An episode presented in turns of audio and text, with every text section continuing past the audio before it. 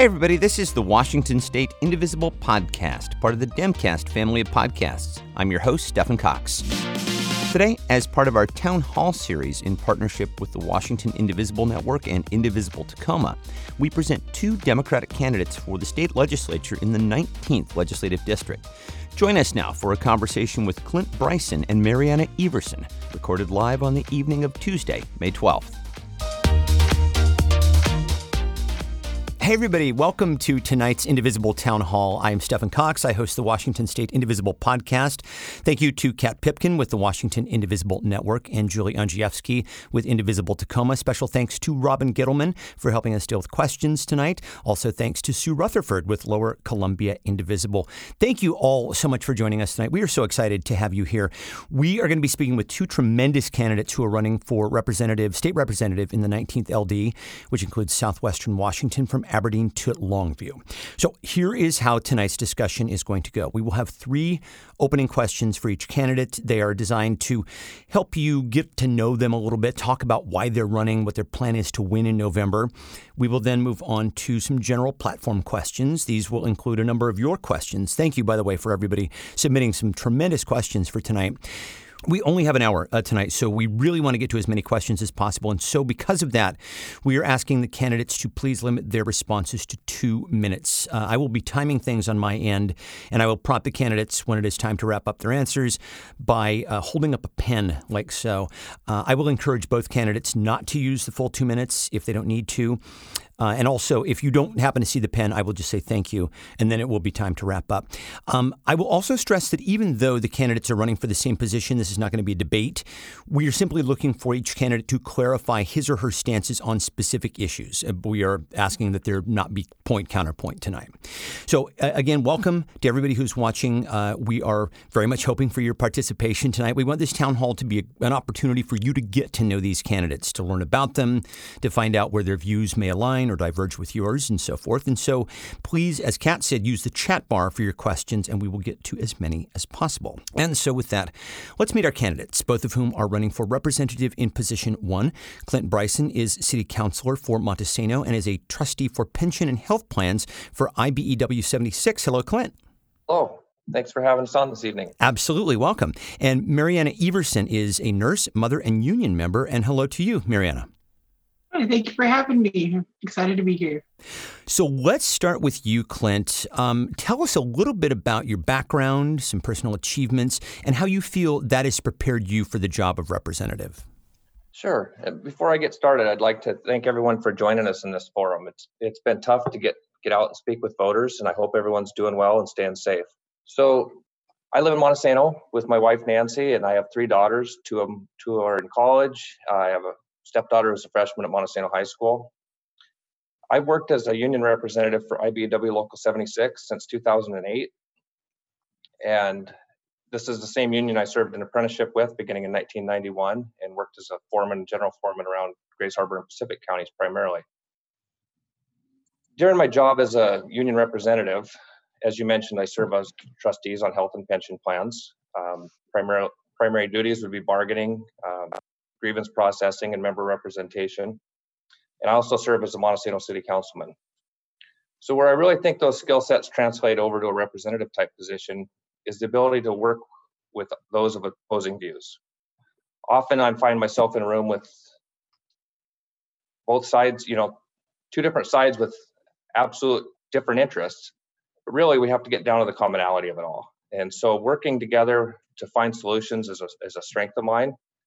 Um, I've been fighting for good family wage jobs in Southwest Washington my entire life. It's uh, it's what's near and dear to me. Um, standing up for workers' issues, workers' rights, and serving my community. So that that's what I bring to the table, and those are my goals. Terrific. Thank you so much, Clint. Uh, Marianna Everson, let's give you a chance to introduce yourself. Tell us a bit about your background, maybe some personal achievements, and how you feel that that has prepared you for the job of representative. Well, you made me think about. I wanted to to thank everyone for being here. I'm so excited to see like so many faces of people that I haven't gotten to see for the last eight weeks. It's really fun to see everybody. Um, I'm really glad that you're all here, and that I get to be here too. Um, the as you were um, asking the question, um, I, I, thought of a different way to answer that, and how do I think that I am prepared to to uh, represent the people of, of LD19? Well, the reason I feel like um, I needed to run is because I've been in the place that people are in now in LD19. Um, I was renting a house. There was a fire in the house, and uh, my dogs um, were in the house. My daughters and I were not and so we were safe. And uh, then we were homeless for a number of months until um, we received some uh, assistance from Section 8, and the people of, of the state helped me get through nursing school. That's when I had just started nursing school. I think that having had that experience and gone through that um, has prepared me massively to understand where people are right now. Because when you're at the bottom, there's nowhere to go but up, but people need help. And I received that help. And so I feel it's my duty to uh, do that for the rest of the people of LD 19. Okay, thank you. Uh, we want to get kind of a sense of what your priorities would be as a legislator. Uh, and so, Marianna, we'll stick with you on this question. Uh, what would be your day one agenda for the 2021 term in Olympia? Well, I'm wearing this hat. This hat it represents a, a campaign um, started by my friend Laura that was Red Berets for Medicare for All. And we've brought those berets into the whole Washington fight for a single payer system for everybody to be covered with um, health insurance, not health insurance, health coverage. Um, insurance companies are not uh, serving us well. Uh, even in Grays Harbor, we fight to even have a, somebody who will cover us for the ACA. Sometimes we don't have one. We have to give special privileges to them to come in. So, as a nurse, as a mom, as a member of this community that sees people struggle and die because they don't have health care, they don't have health insurance, I, day one, I will be sponsoring whole Washington. Uh, it's now SB 5222 um, in the Senate, and I will be sponsoring that in the House. Okay. Well, you've definitely uh, touched a nerve with our listeners and viewers because we have gotten more questions about healthcare than pretty much anything else. So we'll definitely be returning to that. Uh, Clint, I'll move over to you and ask you about your priorities a little bit and what would your day one agenda be for the 2021 term? Sure. Um, the three top, top priorities I have for the 19th are rural economic development, education, and healthcare. And often when we speak about these things, they get listed as separate items. I, I really see them as being linked. Um, it's essential that we talk about them together. As far as uh, rural economic development, I would like to see us do a better job of being prepared to take opportunities when they come. Uh, we have some amazing ports in the 19th. They should, can, are, and should be economic engines for the for the district. We're very fortunate to have them. Often when businesses are looking to locate, though, one of the questions that come up is do we have a ready and available workforce? Do we have the education that's needed to succeed? And that's why I say they're so intricately linked. Um, education uh, means a lot of different things. It could be starting with early childhood development all the way up through making sure our schools are properly funded, which is going to be a challenge coming out of this pandemic. It's it, there are some serious budgetary concerns, but we need to look at education as the investment that it is and continue to keep that strong. I'm also a big supporter of programs that that match up with the needs of the students. I, as I mentioned, I served an electrical apprenticeship. Um, it was a good option for me. College is a good option for a lot of students, but not for everyone. So I'm a big proponent of apprenticeships, of technical training and vocational programs, and trying to match those to the needs of the area to make sure people can stay and thrive when they want to live in the 19th. I was very fortunate to be able to stay and raise my family in Montesano. Um, not everybody is able to do that. So, and then healthcare is a very broad subject we could probably talk about all night. Um, I do, I do strongly believe that everyone needs to have good healthcare. They need to have not only the ability to use it, but enough providers, enough primary care physicians that we have the network of the infrastructure of healthcare to to serve the citizens. Um, and I'm going to wrap you. it up.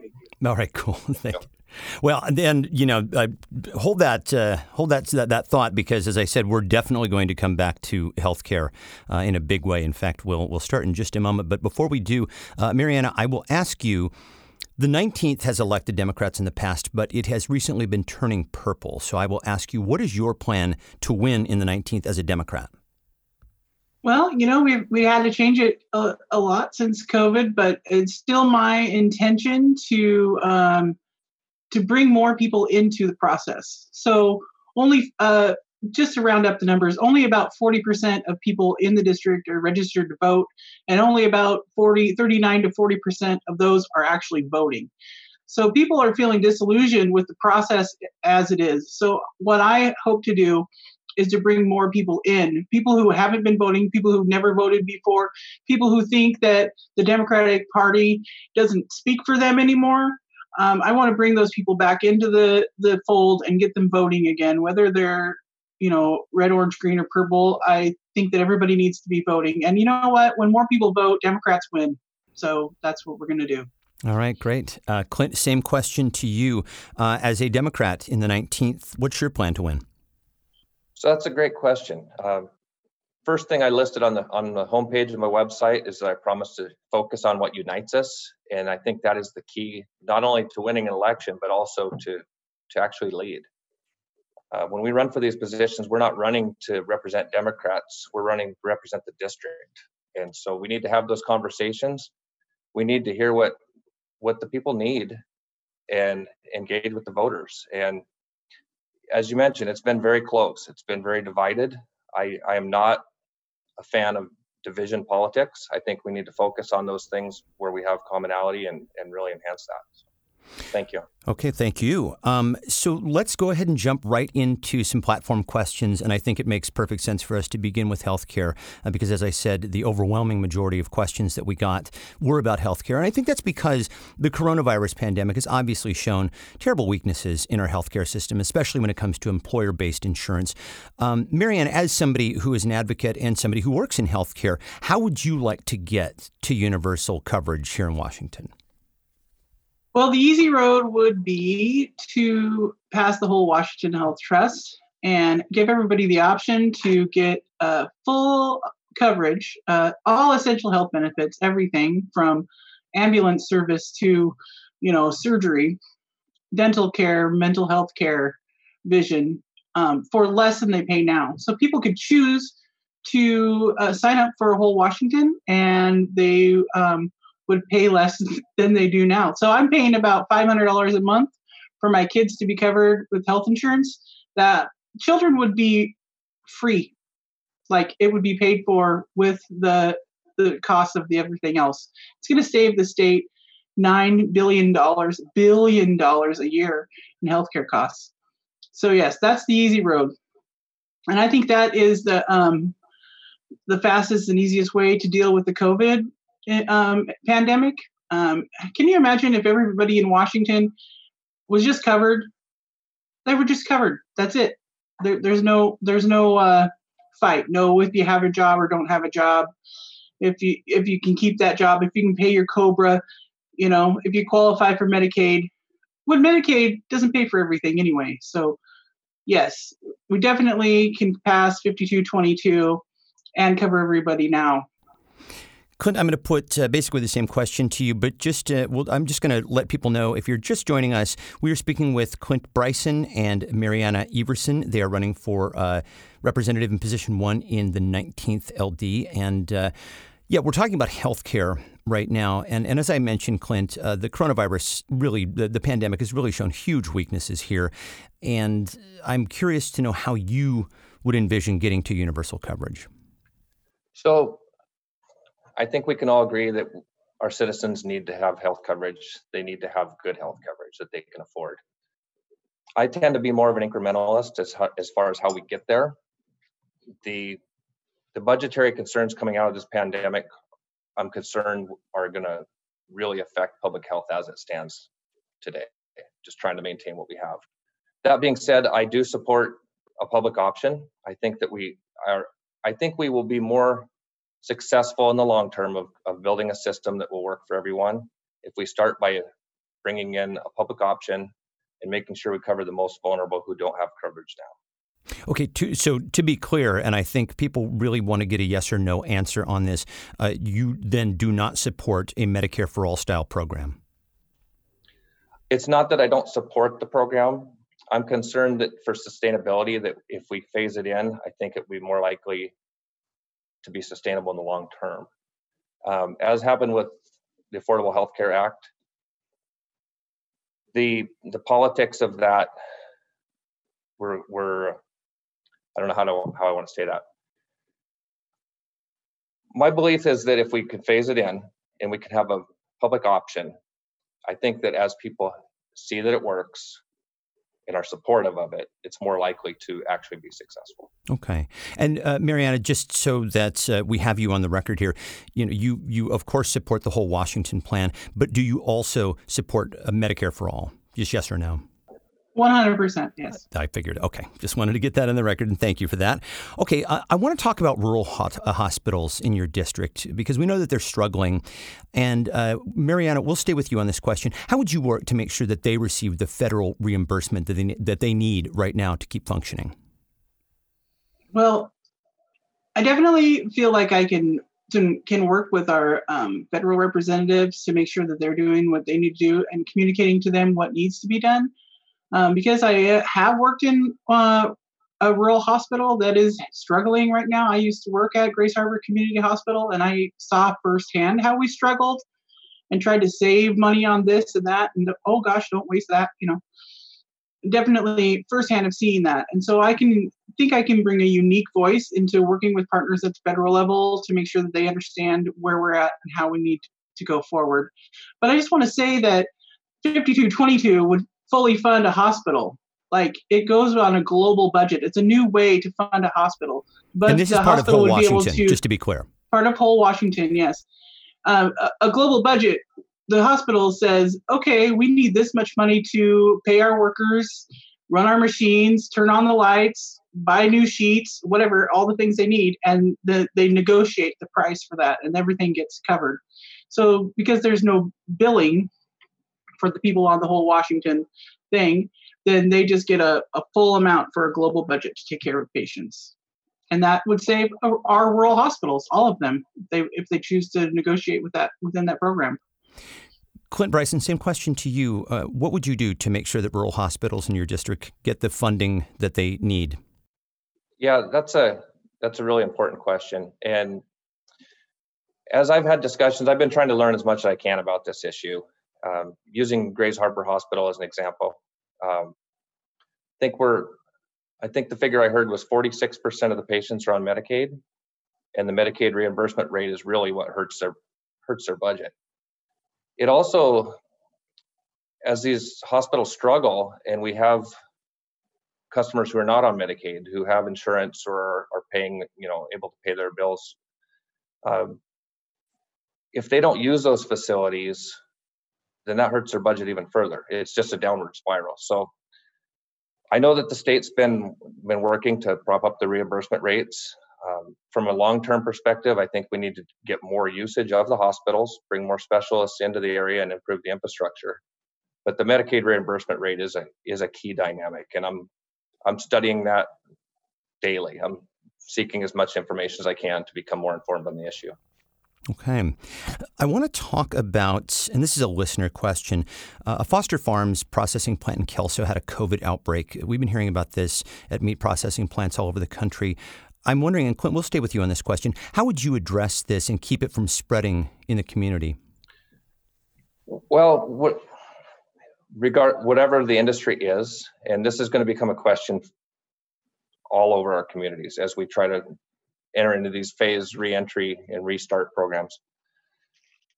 In the, the close quarters of these processing plants, it seems that, that we need more testing. Testing and contact tracing is, is key because the uh, the spread begins before it's even identified, and that's that's a big part of the problem. So the construction in- industry entered a phase one restart program with enhanced protocols for safety, uh, face coverings, hand wash stations, social distancing. That's going to be pretty universal across our society. But I think that the, especially in these plants where there's close close quarters and people are work, working in close proximity, I think the contact tracing and the testing is going to be key. Okay, Marianna, uh, same question to you. Uh, how would you address the outbreak at the uh, the Kelso Foster Farms processing plant, and how would you keep it from spreading through the community? You know, um, now that it's here, we're not going to stop it. I mean, we're going to do everything that we can to keep people safe, to te- do the testing and the contact tracing that we have um, that we can.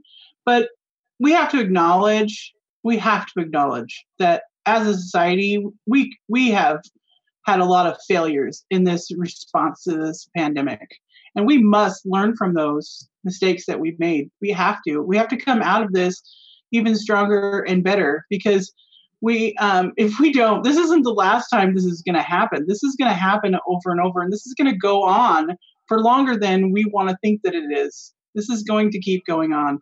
So we need to learn the lessons from the scientists the nurses the doctors um, epidemiologists. We need to be strong and um, make sure we're making good decisions including contact tracing and uh, testing but testing should have been going on in january and it has barely even started now. So um, it's up to us, uh, the people of the, the state, the country, to stand up and say, dang it, get, get this together. We need this. This is how we're going to survive.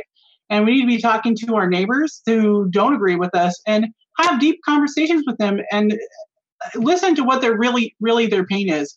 So we have people going to um, you know these rallies in Olympia because they want to go back to work. And I can understand that if they're struggling and they're hurting, they don't know what to do. Nobody's that they know is clearly leading them in the directions going to keep them safe. Then um, then they're going going to do this. They're they're they're going to do whatever they think they can to get the attention that they need to um i'm sorry donna you are so cute and you are distracting me mm-hmm. with your zooming in and out okay yes so i'll i'll stop there Okay, terrific. Well, thank you. And uh, I want to shift over to the other thing that I think we got the most questions about, and that is climate, uh, the climate crisis. And you know, the, I think the conversation around the climate crisis has has shifted largely because you know the government has marshaled so much in response to uh, the coronavirus that uh, it maybe uh, makes us begin to sort of question what's possible here. Um, I would love for you, and we'll stay with you, Marianna, to talk specifically about what you would push for as a legislator. I know that you've made very powerful uh, comments on your website. I would love to hear you expand on those a little bit. Well, if we're going, if we're to have um, organized human civilization, we have to do some stuff. We have to make changes. We have to make sacrifices, and we have to change the way we live in some ways. We have already lost uh, Washaway Beach in our district, and we are about to lose Taholah in LD24 to the ocean. Okay, it's real. It's happening right here in Grays Harbor and Pacific County, and we have to understand that we are paying a very human price for this right now. We are, and we're going to continue to do so. If we do not do whatever it, we can, at whatever cost it is, monetarily, we are going to lose even more humans and have more pandemics, just like this one that we're going through right now. So I say we have weave a web of interdependent industries that uh, switch to um, electrified energy for whatever we can. We can power uh, harness the power of the ocean. We can uh, decarbonize our air with uh, hemp or trees or whatever other plants, or and come up with new technologies that do the same uh, right here in our district, those those ports that Clint mentioned, we we could use those to ship anything, wind turbines, solar panels, whatever we can do to make sure that we switch, change our lives. I, I drive an electric car. I can drive wherever I want in that electric car, and but you know what? We need more charging stations. We need more electric trains. We need um, everything just changed because I have a five year old and I want him to grow up and have children and live the life that he wants to live um, without fighting wars over water. And I will just ask you, because we've had so many questions asking both candidates to uh, declare yes or no on this Green New Deal, support it, yes or no? Yes. Okay. Clint, yes. let's move over to you and ask you the same question. And I would love for you to be as specific as possible because you also made very uh, strong statements on your website about the climate. So I would love for you to talk specifically what you would push for as a legislator on this front. Sure, and I just I want to clarify my last answer a little bit because you know Green New Deal, I think that's going to be a, an evolving conversation. Um, I think that new and sustainable energy sources need to be our goal. I think it's the equivalent of a you know a moon program to get there, but we have to invest in it. We have to start taking those steps, and if we can't get everything at once, that should not stop us from starting down the road. So, um, as you mentioned, you know this this pandemic and people are more people are working from home. They're finding new and different ways of doing things. I know that through my conversations, I represent some state employees. Um, the state's taking a really hard look at why why would we go back to doing things exactly like we did them before if this is working. There are those kind of conversations happening all across the state with businesses. So I think we're learning that we can eliminate unnecessary travel. I think we're learning that we can actually do more with technology. And I think that Washington State should be a leader in our renewable en- energy, whether that's biofuels, um, sustainable sources of power, and you know, to Marianna's point about shipping things out of our port, we should be creating, developing these technologies, employing them, and sharing them with the rest of the country and the rest of the world. And I think that that that alleviates a lot of the concerns that people tend to have when they push back on like the green new deal for example we can i think we can we'll find that these these new industries will be will sustain family wage jobs as they should and they they will be very attractive once we once we actually undertake them and I will just get a yes or no because you, you're. I, I believe I'm hearing you say that you don't support the Green New Deal as is, and I need to get a yes or no on that. I'm, that's not what I'm trying to say, Stephen. No, I'm I, am i am saying because I asked Marianna the exact same question, I will ask you: Do you support the Green New Deal? Yes or no? Yes. Okay. All right. Terrific. Uh, Julie Angievsky of Indivisible Tacoma has a question about uh, whether you where you stand on fossil fuel development at the ports. At ports in general. Yes. Um, so I don't see a lot of new fossil fuel development occurring. Um, so, as somebody that's worked in the construction industry and works in the electrical industry, we are not yet at a place where we can lose some of the fossil fuel power sources.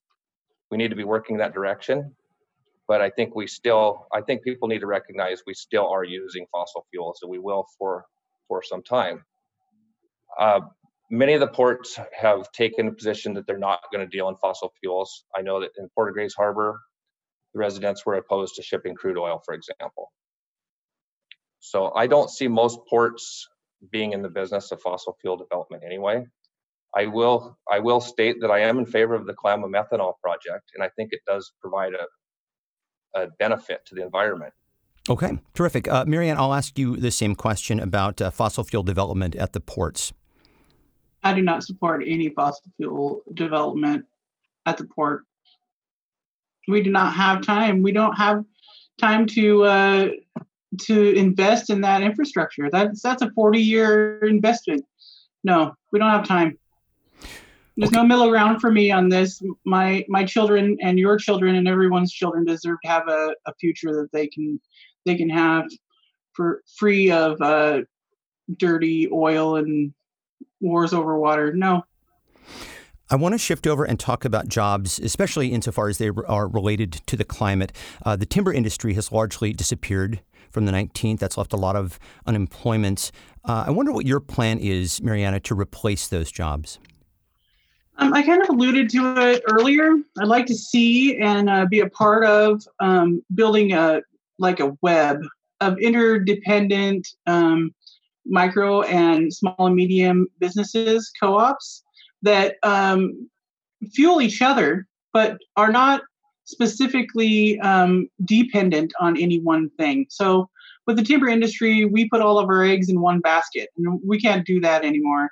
But we can we can grow hemp, and we can build stuff out of this, and we can um, make um, uh, overhead compartments for Boeing, and we can uh, do things with lumber, and we can you know we can build solar things. We can do a lot of different things and have them be interdependent with each other, like a big web, right? And uh, if one thing fails, they don't all fail. We can't be too big to fail anymore. We have to to grow industries together and build it all up uh, in in one big web. You've about a minute left, and so I'll just ask you, dovetailing on that, uh, related to lost timber jobs and jobs lost to the pandemic, would you work to develop green jobs in the 19th legislative district? Yes, absolutely. Green jobs are exactly where we need to be going, 100%. Um, that's that's the fight that we're fighting right now, right? Is is to have a a sustainable future for ourselves and our children. And what better way than to build a bunch of jobs to pay people a really good wage so they can um, raise their families and um, pay their taxes and fund the schools and you know have a good life. People don't have to move away from here to have what they need. So yes, uh, green jobs are the the future of our of our um, district, and we can do it. We already have some of the infrastructure here. Clint Bryson, same question to you regarding the timber the timber industry and replacing those jobs. What is your plan to uh, to replace some of those jobs that have been lost? So I think it's important to recognize we, as although we have lost a lot of timber jobs, we still do have a, a fairly solid timber industry, and I think we can do more with that. Some of the new products that are out there, like cross laminated timber, um, other sustainable uses of wood, including biofuels in some regard for some of the waste wood. I think we should keep keep promoting that. Our timber industry can be a part of the solution for carbon sequestration. Um, I think it's a it's a pretty important that we continue to grow timber and use it. That being said, I think I mentioned you know sustainable industries and energy sources. I think we have a lot of because we have such wonderful ports. I think that the uh, renewable energy market bio, I've worked on a, a biofuel, biodiesel facility, for example. Um, doing doing these to replace the fossil fuel sources is it's a good economic opportunity, and it also has a gain for the environment. So I think that should be one of our focuses. I'm also interested in manufacturing um, solar panels, wind turbines. I think we should be looking at any of these technologies and see if we can build them here rather than shipping them from overseas. The the maritime shipping industry is, I, I, I heard this, I'm, I'm borrowing this from NPR a little bit, but the maritime shipping industry has, would be the sixth largest producer if it were a country of greenhouse gases. There's a tremendous amount of, of shipping that goes on. You know, we don't see them, but they're out there. And the more we can do here, um, it's better for our country, it's better for our economy, and it's better for the environment. So I support that we have so many questions that are coming in uh, on this topic, and I just want to let listeners know and viewers know that the questions, if your question doesn't get answered this evening, it will be passed along uh, to both candidates uh, for them to answer. I will ask that there were a couple of questions about a planned methanol plant to be built uh, in Kalama on the Columbia River. There are projected to be both environmental and economic impacts, and uh, the listener would like to know where you stand on that. Clint, we'll start with you. So as I mentioned, I'm supportive of the project. I think that the citizens engaged in the process and did make some some improvements to the design. Uh, they've committed to no zero wastewater emissions, very low emissions from the plant itself. The the studies all demonstrate a net improvement from the processes that are being used now. So by shifting to this technology as opposed to the coal process, it's a it's a gain for the environment. It's a tremendous economic impact, uh, economic opportunity for the region as well. I will put the same question to you, Marianna, um, about the methanol plant in, in Kalama. Um, as I say, there are projected to be both environmental and economic impacts. Uh, where do you stand on that? I um, proudly stood on street corners for weeks on end to protest the oil trains coming into Grays Harbor. And um, I cannot ethically or or morally uh, support a project that will um, hinder the lives of my children and grandchildren in the future. Yes, it, it does have some, you know, fancy bells and whistles that keep it from having too much of something that's measured by somebody who is in a, in the industry or no I, i'm not a i'm not for the Kalama. i want those people to have jobs absolutely 100% um, and yes, and so let's train them to do some jobs that are needed. There's plenty of jobs that are needed to be done in this place that and that need to be uh, you know a living wage. So yeah, let's unionize those employees that need to be unionized and get them in there with a good wage on other jobs that need done around the district. Let's stay on the subject of economic development. We had a number of questions about broadband access in rural parts of the 19th. Marianna, we'll stay with you. How would you work to bring it to all residents? Um, well, you know, I read an article just yesterday um, on our local new, news radio station had that the Grays Harbor PUD had put these hotspots for Wi-Fi for in rural areas, so people could drive up to the library or the city hall or whatever and use the internet.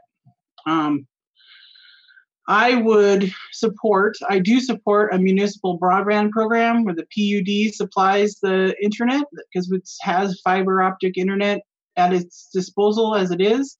And maybe um, small uh, local businesses administer that. Like you go into the, you know, five and dime store and pay your bill. Uh, they do this in Grant County, Washington. There's no reason why we can't make sure that it happens in our rural areas. Everybody deserves to have good, high quality internet so they can, well, right now, so we can teach our children. They can't go to school. Um, so they're learning online. I'm, I'm wondering about all the kids who live all across our district that don't have internet. How are they learning right now? It's, it's difficult and um, almost impossible. So um, I, I believe in municipal internet, and we can do it right now.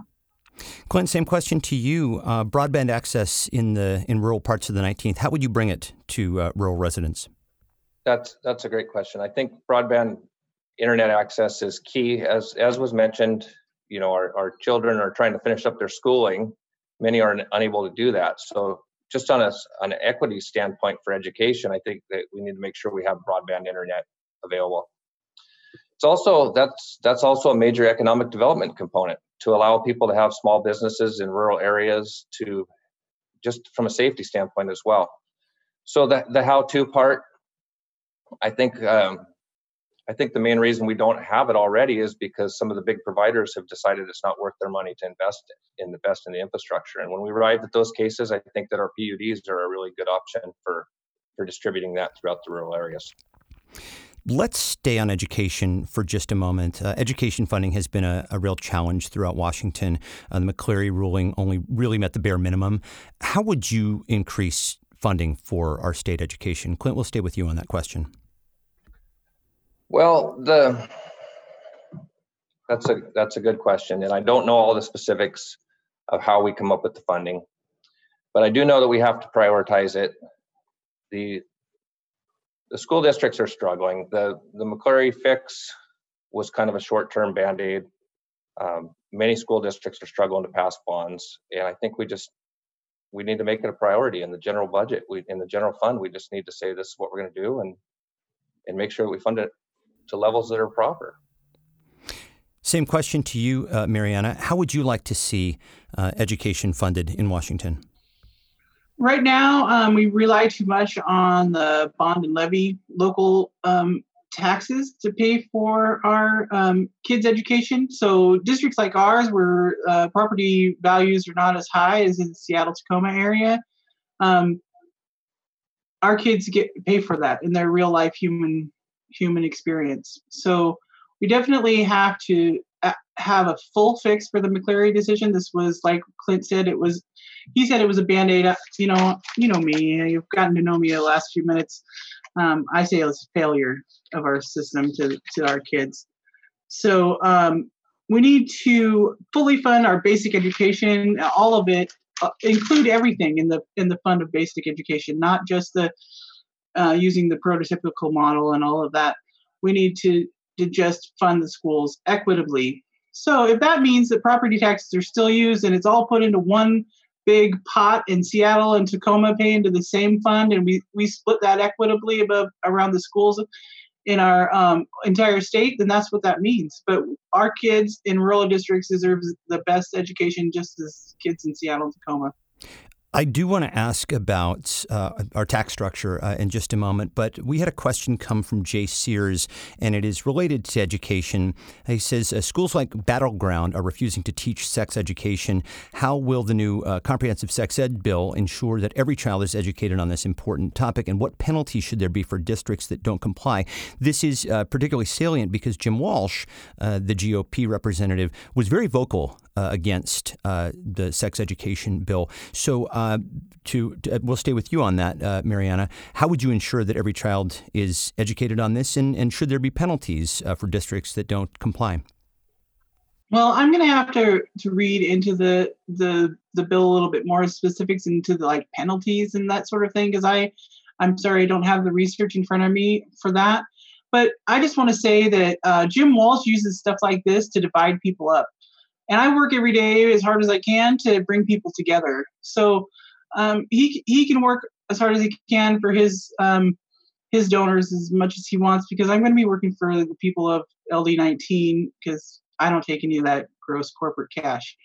So um, I think that we need to I need to look into that a little bit more, and I absolutely will. If anybody wants to connect with me um, via email uh, at info at mariannaforthepeople.com. I'll I will read that and find out. But definitely, if it's a law that kids learn about their bodies so they can protect themselves from predators, then we need to be doing it. Uh, Clint Bryson, uh, same basic question to you from Jay Sears. Um, how will you ensure that the new sex ed bill that school uh, schools and school districts are compliant with it?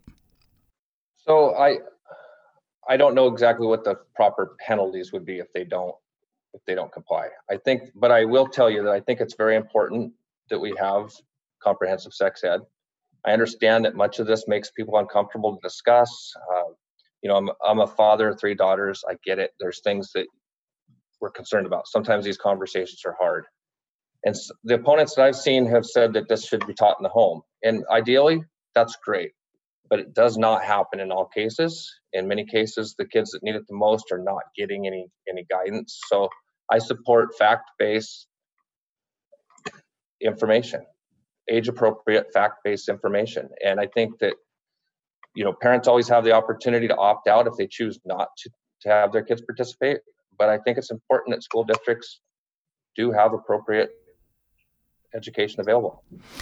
Okay, I would like to shift over and talk about Washington's tax structure, particularly as it relates to funding a lot of the things that we've talked about. As we know, Washington has the most regressive tax structure in the nation. Uh, Clint, how would you work to make it fairer and more equitable? There's a lot about the tax structure that that I still have to learn about.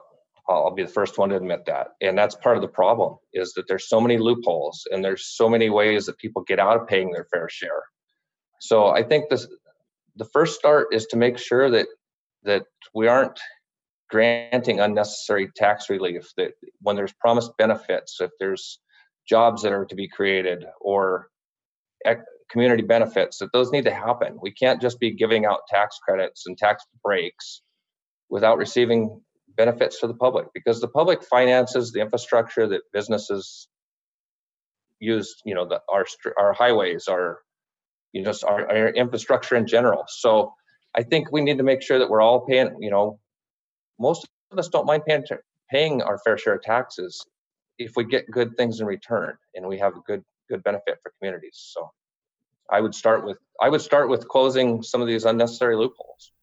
Would you support a capital gains tax? I I am not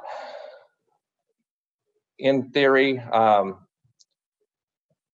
I'm willing to discuss it, but I I can't really give you an answer that's accurate because that's capital gains tax is not something I'm very familiar with. I'm sorry.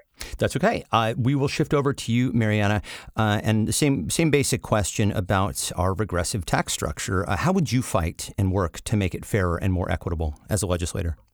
Sure.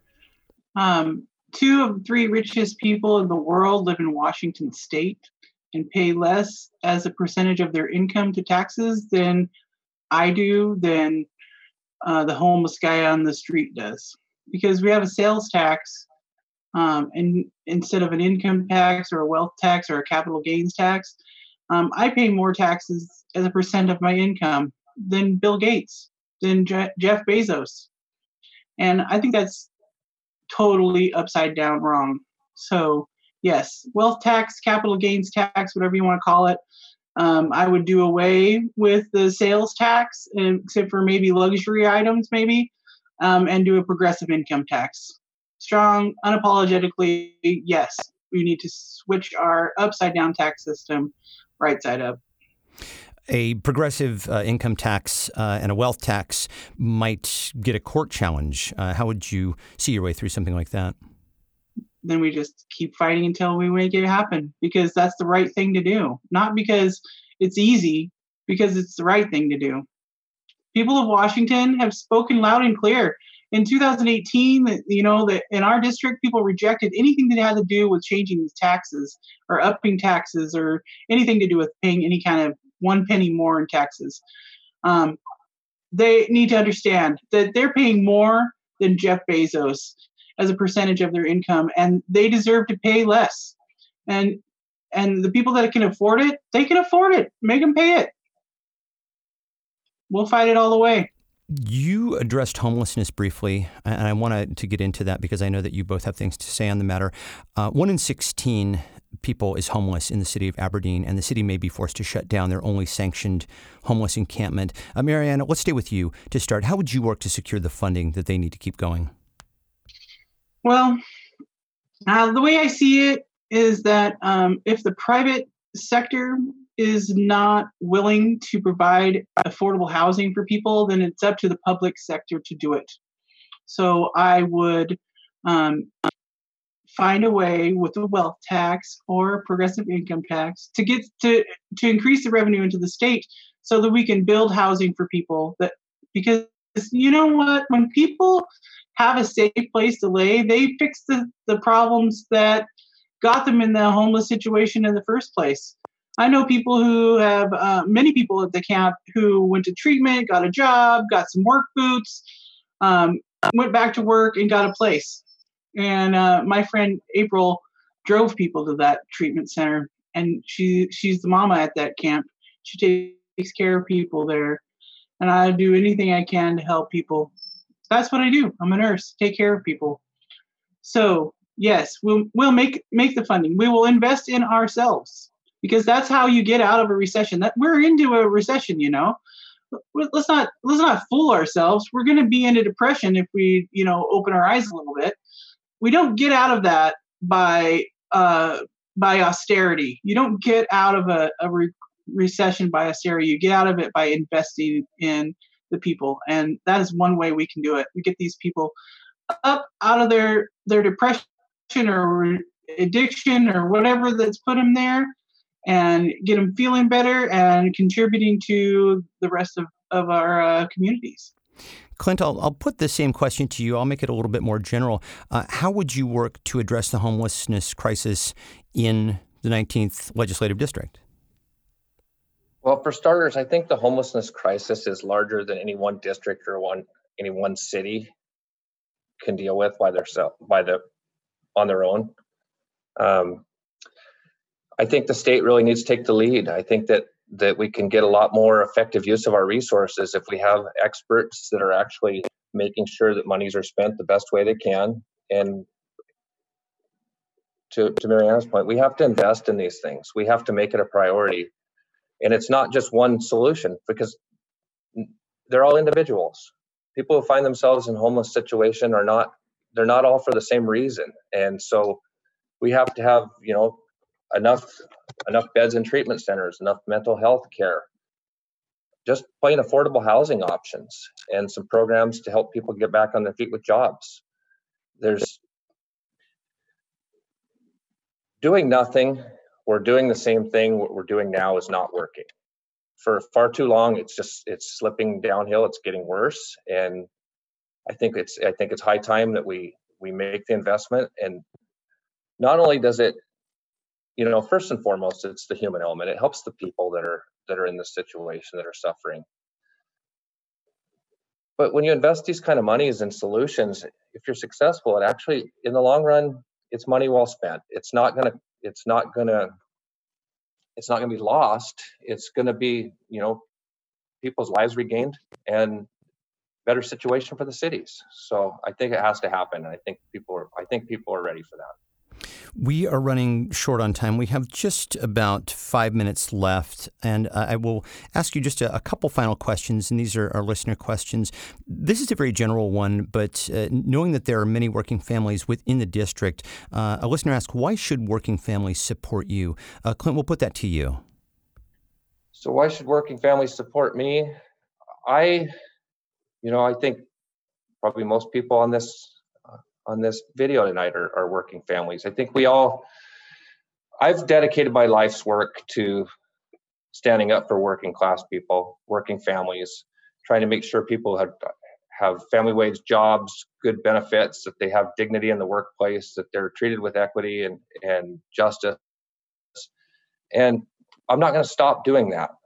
You know, I'm doing that as a union representative now. I want to put those skills that I've learned and that passion I have for working people, I want to take that to Olympia and, and fight for working families of the 19th. And I will put the same question to you, uh, Marianna. Why should working families support you? Um, I think working families should um, understand that by supporting me, they they are working for themselves. They're they're doing things for all of us. I, am not about me. I'm I'm about all of us, and uh, I think all t- all of us together can make a, a a way better decisions on what could happen in our district. So um, I'm running this campaign as as um, as a way to get us for us to get to know each other, all of us to get to know each other, uh, to bring people together under uh, one big umbrella of um, uh, of the issues. Because when we talk to our neighbors, no matter who they voted for for president, um, we talk about the issues. We agree on a whole lot, and so I believe that um, uh, as a working class person, um, I can uh, be one of the bridges that brings people together. And so um, I, I, want to empower people to make the choices and decisions that are best for them uh, because I trust people. And uh, I think that if uh, I bring that attitude and that nurse in me to people, uh, mental health nurse, so I listen to people's problems all day long. Um, if I bring that into this campaign, I think that people will understand that, um, you know, it's not me, it's us. One last listener question. Uh, a listener asks if you will each pledge to endorse the other if only one of you goes forward. Uh, Marianna? Sure. Yes. Okay. okay, Clint. Okay, that was that was painless. All right, uh, and then uh, one since you answered so quickly, I will just ask you um, how you're financing your campaigns. Uh, are you accepting corporate contributions, Marianna? You you said no, uh, and so how are you financing your campaign? We'll start with you. Uh, we're 100% grassroots funded. I've not taken any any uh, PAC donations or any anything else. I, I think the highest donation was uh, a very good friend of mine donated $500 to get me started. And uh, I loaned the campaign 1300 bucks out of my tax return. And we have survived. We've gotten where we needed to go, bought the things we needed to buy. We got signs out in the district now. There's one back there. and, uh, you know, postcards and that sort of thing. So, um, yeah, we're, we're doing it, you know, average donation of uh, $38. I think that's what it is. Okay. Uh, uh, Clint, I will ask you are you accepting corporate contributions? And, and if not, how are you financing your campaign? Well, I haven't received any corporate contributions. And when I'm asked that question, I I'm really don't think I'm the type of candidate that's likely to have corporations knocking on my door as, as the union guy, the union rep. Um, so we're doing real well on, on fundraising. Um, the bulk of our contributions have have come from individuals and several labor organizations. We've been endorsed by over 20 labor organizations so far, and I've received contributions from 92 individuals. So that's that's how I've been funding that. All right, terrific. Well, I'm just going to give you both uh, one minute to uh, make some closing remarks. Uh, tell us where people can learn more about your campaign, what specific needs you might have. Uh, Clint, we'll start with you. Sure, thank you. So my uh, I'd like to invite everybody who would like to learn more about the campaign or to join our team to visit the website. It's electclintbryson.com. We're working on getting policy, policy positions posted um, as we have more conversations in the community and can address specific questions that come up. Um, we're currently doing voter outreach. Um, you know, as as we all know, campaign season has changed drastically from an any way it's ever looked in the past. And I very much appreciate having this forum available to us tonight. I think it's essential that we continue to get the message out to the voters. Uh, we started phone banking last week, so you may get a call from our campaign. I have several volunteers signed up for phone banking. So as I mentioned, electclintbryson.com. You can get in touch with me there. You can visit our Facebook page at Elect Clint Bryson. And I hope everyone stays safe and is doing well. Thank you. Clint Bryson, thank you so much. And uh, Marianna, you'll get the last word tonight. Uh, just uh, one minute to tell uh, people uh, about your where people can find more information uh, for your campaign and what specific needs you might have. All right. Well, um, we also have a website, mariannaforthepeople.com. Uh, you can sign up to volunteer there. We on our email list. You could donate. You we have a a, a campaign shop on there. We just got up yesterday with some T-shirts and buttons. A unique way to donate. You can get a, get something in return. Um, we have started a, a new um, what are we calling it, Julie? Oh, Marianna for the People with the People um, virtual meetups. So you can um, go on our Facebook page or you can email me at info for Marianna for the mariannaforthepeople.com. I'll send you the link. We have a little form you fill out. You say who you're going to bring, what we're going to talk about, and then we schedule a meeting. You can talk with me um, over Zoom like this, and you can have me for a half hour to an hour, whatever you need, and we'll just talk about what you need. So email me at info for um, at mariannaforthepeople.com, and we'll get that started. And if you'd like to volunteer, we have postcards. We're asking, we have uh, five volunteers filling out postcards. They're writing personal messages on the back of the postcard, and we're mailing it out to people across the district. Thank you again to both of our candidates, Clint Bryson and Marianna Everson.